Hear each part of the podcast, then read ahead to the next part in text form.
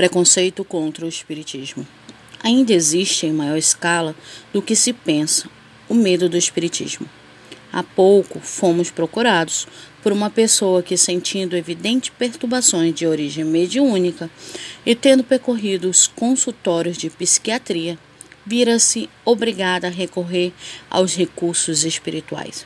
Segundo dizia, quando soube que não estava tratando com um espiritualista, mas com um espírita, assustou-se de tal maneira que viu-se forçada a confessar o seu medo. Se eu soubesse que o senhor era espírita, declarou, não o teria procurado. A verdade é que, apesar disso, acabou se convencendo de que o espiritismo poderia ajudá-la e mais tarde tornou-se espírita. Mas não, foi, mas não foi muito fácil arrancar-lhe da mente o pavor doentio que lhe haviam infundido. Sacerdote, pessoas da família, amigos e médico, todos haviam contribuído para que o medo se enraizasse em sua alma. Terrível medo que a desviava da única solução possível para o seu problema. E o que é mais curioso, a maior contribuição para esse estado de temor foi dado por certas publicações espiritualistas, que apesar de admitir a reencarnação e a lei de causa e efeito, condenam a mediunidade, pintando-a com as mais negras pinceladas. O preconceito anti-espírita assemelha-se muito à prevenção contra o cristianismo no mundo antigo. As pessoas que temem o espiritismo não conhecem a doutrina, dão ao termo aplicações indevidas, perdem-se no cipoal de lendas e suposições a respeito das sessões espíritas. Em geral, nos acusam de endemoniados, necromantes, feiticeiros e coisas do mesmo teor, como faziam gregos e romanos com os cristãos primitivos. E essas deturpações do espiritismo não são apenas orais, correndo entre pessoas simples. Figuram também em publicações eruditas, revistas, jornais, livros de ensaios e estudos com signatários cultos. Pitágoras já dizia que a Terra é a morada da opinião. E, como a opinião é a coisa mais frívola que existe, a mais incerta e a mais irresponsável, não é de admirar que tanta gente opine sobre o que não conhece. Mesmo entre os letrados, a opinião é um hábito enraizado.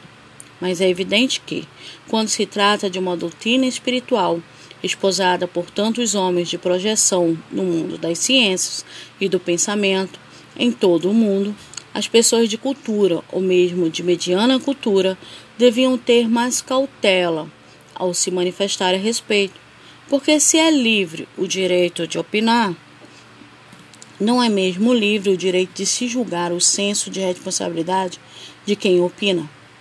O maior motivo de temer do Espiritismo é o próprio temor ou seja, é a covardia humana, essa terrível covardia que faz os homens estremecerem de horror diante do perigo de mudarem de posição diante da vida e do mundo.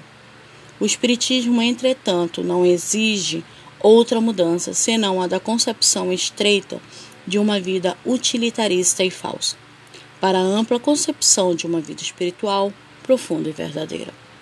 O Espiritismo não estabelece essas ligações que existem na vida de todas as criaturas, mas apenas as explica e orienta, dando-lhes o verdadeiro sentido no processo da existência.